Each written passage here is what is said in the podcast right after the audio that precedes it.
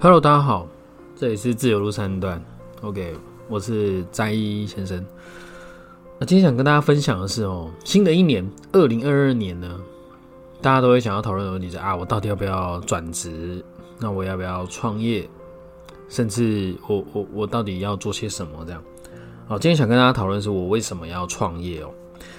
我们先探讨整个市场的这个状况好了。我们目前以现今台湾呢，我们其实有一个指数可以参考，叫消费的指数。那其实叫它大麦克指数啊。也就是说，美国统计说，一个国家呢，国民所得可以花多少钱去买多少的这个大麦克，哦，是符合的。比如说，他的国民所得是呃这个一万块，那他可以买大麦克的比例是多少？好，那。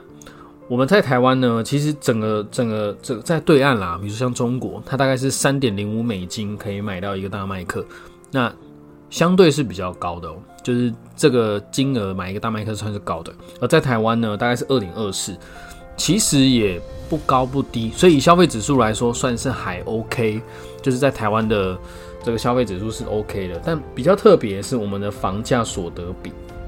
房价所得比大概目前统计下来是一点八倍到五点五倍，就是以整个台湾的呃到中南部一直到这个整个双北区哦，大概就是有到高达五点五倍哦。那你可能大家会觉得说这样好像很高，其实在中国那边就三到六倍了，所以比较起来，其实台湾没有到。非常非常的严重，不过已经进入了一个确实比较巅峰的阶段。可是我发观察到，只要离开双北之后，基本上都还算是能够接受的范围哦。所以我发现，在最近台湾有很多呃，就是往外移的，就是说移民已经移至到呃往外迁都哦，已经不再是双北的，算是他们的第一指标了。从一开始到呃台北市蛋黄区，到整个新北三重板桥。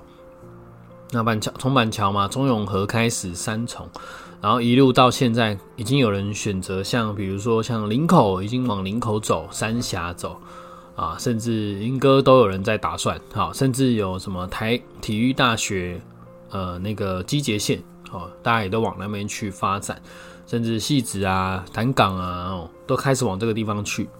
这就是其实是一个趋势啊，就大家会发现，其实想往外移，我宁可就是多一点交通的车车程，好，但是我也不希望就是扛这么高的房价，因为 CP 值确实哦有一定的风险跟嗯没有到很高。好，那我目前三都都已经有到十倍的状态哦，比如说像嗯高雄啦，或是台南、桃园的话，目前是七倍。那以国际的平均是。比较建议在五点五到六倍左右啊，所以嗯，大家可以往这个方向去思考。哎，我到底有没有需要拥有自己的一份收入跟副业来增加自己的外收入呢？好，那目前以国民所得来算呢，目前八百一十一四万人，八百多万人的这个报税的状况呢，国民所得是从二零一八年到底有没有成长？从五十五万八千零三十二一路涨到去年。呃，已经到五十七万一千八百三十九，好，所以其实算是有成长的哦。对，其实是有成长。那平均月收入也落在大概呃四四万多块这样。哦，那这个是国民所得啦，但是国民所得四万多块，最近很多新闻嘛，就是月收入七千养一个家庭，基本上完全做不到。好，再来就看通膨了，通膨真的是哇蛮严重的哦，就是整个水果。从水果啊，成长比例大概涨了十七点六七趴，油价也涨了二十八点九七趴。哦，包含嗯，有什么原因会造成通膨啊？比如说像英超就会造成我们的币值的价值下降，那必需品的物价也确实都在不断的增加哦，这是资源的问题。好，消费力的下降可能也会造成像之前疫情的关系哦，也确实会造成我们的消费力哦。没有办法，没有办法往万上攀升哦，因为像一些奢侈品的比例就占的还蛮重的。好，种种这些原因呢，都是外在因素，都是我们所有台湾人都会需要共体时间的。也不单是台湾人哦，我相信每个民主国家都有可能发展到这个状态。好，那就有个问题了，那为什么很多人会创业？十个创业里面，为什么有有八个人说要创业，最终只有一两个人创业呢？好，这个就是我们今天要谈的最大的原因，就是我们动力来源跟什么？很多人说啊啊，我没有那个能力，我也没那个背景啊，我我是要怎么创业哦？我我就讲我自己好了。我我过去是一个宅男出身的背景，而且又非常的自卑，就是我以前是只能够跟男生交朋友，我没办法看到女生，我是会害羞脸红跑掉那一种，而且我就只能够我在家里是可以跟我的玩具。哦，那些玩偶可以玩上一整天，玩到六个小时都不出门都没有问题的那一种人，就是基本上疫情对我来说也没有什么太大的影响，因为自主隔离对我来说是本身就在做的事。好，所以因为这个个性的养成呢，我不太知道怎么样去跟别人交流，我也不知道，更何况是我的口才也不会变得比较好了。那这也是最大的问题，所以我其实是从小就非常的自卑。那自卑的情况下，我。在国中那一年，又想要突破自己，就开始去试着去跟女生交朋友，哎，然后，哎，我就开始点前面的那个女生嘛，哎，你好，然后对方转头过来，我就说，哎，没事这样，然后我就再点一次这样，然后他又转头，哎，我说没事这样，我以为这个是很幽默啊，结果最后呢，我被这一群人排挤这样，对啊，那你看一上学，然后就被同学排挤，基本上也没什么自信了。而且是我最想要突破的地方。好，那这都是一段故事了。那也因为这样子呢，我考试也都还蛮不错的，就是满分那时候机测是三百嘛，那平均一科大概是六十分。那我当时考蛮好，平均四十八分呢，只是这是五科的总分这样。好，所以我基本上没有什么太多的选择跟出路可以选择啊。那时候我也是选择放弃，可能没办法念高中这样。好。但是因为我我的父母就是觉得一定要让我有一份学历，所以硬把我塞到一些就是四大名校嘛，好，就东南西北哈的四大名校之一，就是基本上有学费哦，他就愿意收留你的一个地方。好，这也是另一外一段故事。然后我就开始半工半读嘛，我希望想说，哎，可以可以增加一点精力，或许就能够弥补我的这些才华不足的地方。好，那当我半工半读的时候，我发现，哎，我到一些公司上班啊，无论是卖叉佬啊，或是一些卖什么香肠的啦，或是卖卤肉饭的，我发现啊，我都不断的、不断的被淘汰啊，就是反应不够快啊，因为以前也不运动啊，那个整个反应神经都不是可以跟人家比的，人家叫餐我都没有办法立即去呃执行一些动作，那包含就是可能洗碗啦什么，我都可以动作非常的慢，就非常容易被淘汰。好，所以我就不断的没有工作要我啊，所以我又更慌了，更更更难过了。这样，那基本上听到这里，可能大家就会知道我的背景并不是什么非常有能力的人，没什么特殊才华，所以更不用讲说什么人生要财富自由、时间自由的这种想法，在以前根本没有过。好，但我觉得这个为什么有动力让我今天能够有所成长呢？好，这要真的要回归到我小时候啊。我的父母基本上是做小吃摊贩的，就是每天过了这个早出晚归的生活。那我基本上我是独生子，回家的情况下就像要死儿童，那自己回家。那回家之后就是看到一百元的钞票在桌上，基本上就是我找我妈三十块，找我妈四十块来当晚饭吃，这也是我跟我爸妈唯一沟通的时间。那我每天都是要开着电视，然后需要有人跟我讲话，那就是开着电视睡觉。那虽然我爸妈回来还是会骂我说睡觉就睡觉为什么开电视？但小时候也不懂得沟通，不知道怎么表达自己的诉求。那但是也就是默默的这样被骂长大这样。那直到有一天呢，我我觉得我非常的我我非常的叛逆啊，想要搬出这个家庭，我想要跟朋友一起住。于是我有一天跟我妈妈吵了一架，我说我想要搬出这个家，因为这个家像旅馆一样，我一点都感觉不到温度。好。我以为我妈妈会拿东西打我，或是供打我的，结果没想到我妈妈竟然哭了。这样，那她当时落泪的时候，她跟我说，其实她也不是，她也知道对我不起啊。但是因为从刚我刚出生那一年，她就跟我亲生老爸就是分开了。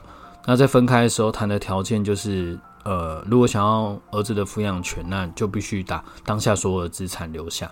好，那我妈竟然一口答应了。那在他那一年，就是可能三十几岁的时候，携带着我到处住任何的朋友家啦、亲戚家，来抚养我长大。那一路从负债养到现在，然后我才知道，原来我妈妈为了我，哦，已经奋斗了已经六十年了。那我就会觉得，好，那我真的是不是应该要多为他们想些什么？然后我我就在想说，哎，要怎么样去让他们提早退休？后来算一下，家里的开销基本上就是八万块起跳。我也想不到，我以我现在的学历，有什么工作能够解决这问题啊？这是在国中的时候发生的。然后一路到就是高中的时候，我认识了一位老师，因为我从小就是被冠上我不太会念书的标签嘛，因为我从小成绩就不好，都掉车位的。那遇到遇到这个恩师，他在高二的时候，将近呃要升高三的时候，他跟我说：“哎，就是这其实你很会，你是很聪明的人，你是是可以念书的，你要不要试试看？”哎，我听到这里，我第一次感受到我的人生呃有受到鼓励。那因为这个鼓励，我我就真的为了他，就是开始发愤图强啊，就是只要他教的科目，基本上我都会拿呃将近满分的分数。那我才发现啊，原来。我其实是做得到的，诶，就因为这些，我开始对自己有一些些信心了。好，而且因为我现在哦又有个继父，那我继父在我我有意识以来，他就已经在了。那从叫他叔叔到现在叫他爸爸，那我记得有一次他跟我妈妈在讨论一件事情，就是他要不要生自己的小孩哦，因为我毕竟跟他没有血缘关系嘛。那我的父亲他竟然跟我妈妈说。嗯，我没有打算生自己的小孩，好，因为我不想要有任何的私心。因为如果他有自己血缘关系的小孩，他怕会特别照顾另外一位。我听到这里，我已经非常的感动了。我知道他们为我这一辈子为了我付出了这么多，我我真的不能够让他们失望。好，就因为从这时候开始，我决定就是用各种方式来弥补自己不足的地方。好，那我就开始不断的去找一些机会哦。那我也嗯不小心加入了一些很特别的组织行销公司哦，比如说就是找一个人可以赚多少钱这种资金算是小资金盘啦，嗯，然后甚至也加入了一些比较传统的哦。那在当年而言，就是可能就擦擦保养品这种东西，我对我而言，我我真的不是非常的擅长啊，所以我基本上也都做不好了。那就算有做好，我也发现就是这个市场就是也不是我能够去 handle 的。好，那一直到后来我去面试了一些工作。那我有一次面试一份工作，它是一间应征这个行销公司的，那他们是做这个连锁加盟的。那既然是做连锁加盟，我想说应该可以学到蛮多东西的。我就应征总部的这个行销企划。那我当时投履历表嘛，因为我背景基本上他也不会用我。那我真的投履历表，他也没理我，我就只好打电话过去。哎，不好意思，那个主任，我我是那个之前有有投履历表那一个。他说，哦，那我知道，那不然我再通知你这样。那各位猜有没有通知？基本上也没通知啊。哦，就大家知道，面试人员都是这样被敷衍的。好，那最后我还是到了现场。我觉得，哎，不好意思，主任，我是上次有打电话来投履历表那一个。他说，哦，那不然现场再写一份这样。哦，基本上他也忘记我来过了，所以又再一次这样。那。我又过了一个礼拜，哎，他还是没应征，我就再去一次。我说：“哎，主任，我是上上礼拜有来过的，不晓得你有没有印象？”他说：“哦，有有有，不然我还没有遇到老板，不然你再写一份好了。”就我又再写了一次履历表，所以前后我大概写了三次啊。各位觉得这时候要放弃吗？因为以我的背景，真的没有工作要，可是我已经很确定这份工作可能是我想要去做做看的，那我就去再去一次。我记得我去第四次的时候，这个主任看到我是有点。有点感动的，那他是跟我说：“好，我带你去找老板。”那我看到老板的时候，我真的不知道怎么自我介绍，因为老板直接跟我说：“来，自我介绍。”因为我没有任何背景，你知道吗？我我当时只跟老板讲了一句话，我说：“老板，我没有任何相关背景以及经验，但是我愿意用我的努力，用我的自信去弥补我现在没有的一切。希望老板可以给我一个机会。”你说真的，讲到这里，如果一个十九岁的年轻人跟你讲这一句话，如果你是老板，会不会愿意给他机会哦？好，他当时真的给我机会，他说隔天来上班这样，那我就真的隔天开始上班，然后从这个网络营销开始做，做到开始做仓管啊，做一些采购跟物流上的管理，包含门市的督导，那跟这个加盟组的沟通，那包含就是与这个烘焙师傅、现师傅之间的沟通桥梁这样，因为我发现。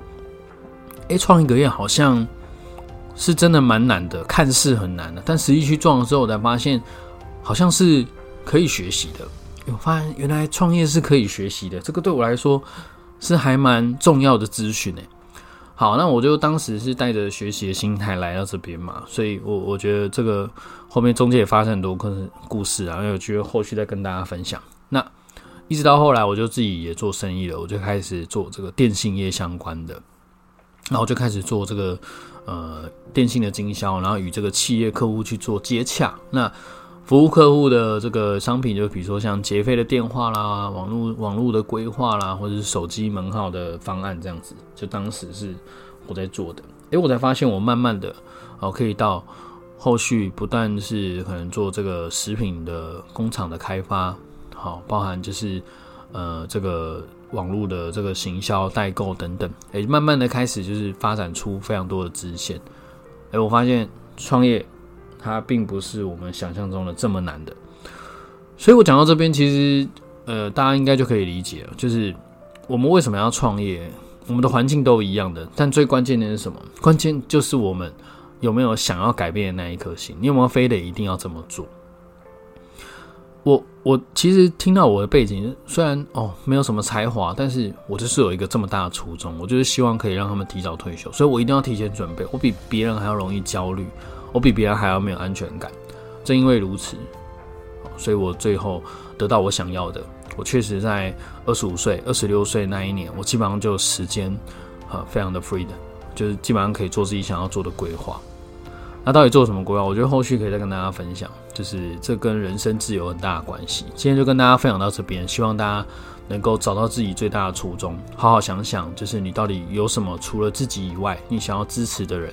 你想要做到的事情，那鼓励你自己，试着做一些小小的突破。你不用离职，你可以先做兼职的方式去做你想要做的。很鼓励大家，好，大家在这个自由路三段要得到的是什么？就是最终的自己的人生自由，能够掌控到自己的人生。你仿佛现在是在一个瓶子里面划船，但我希望来到这边，你可以来到一像一片蔚蓝的大海，可以划着你的船。不断的航向你想要去的任何地方，祝福大家。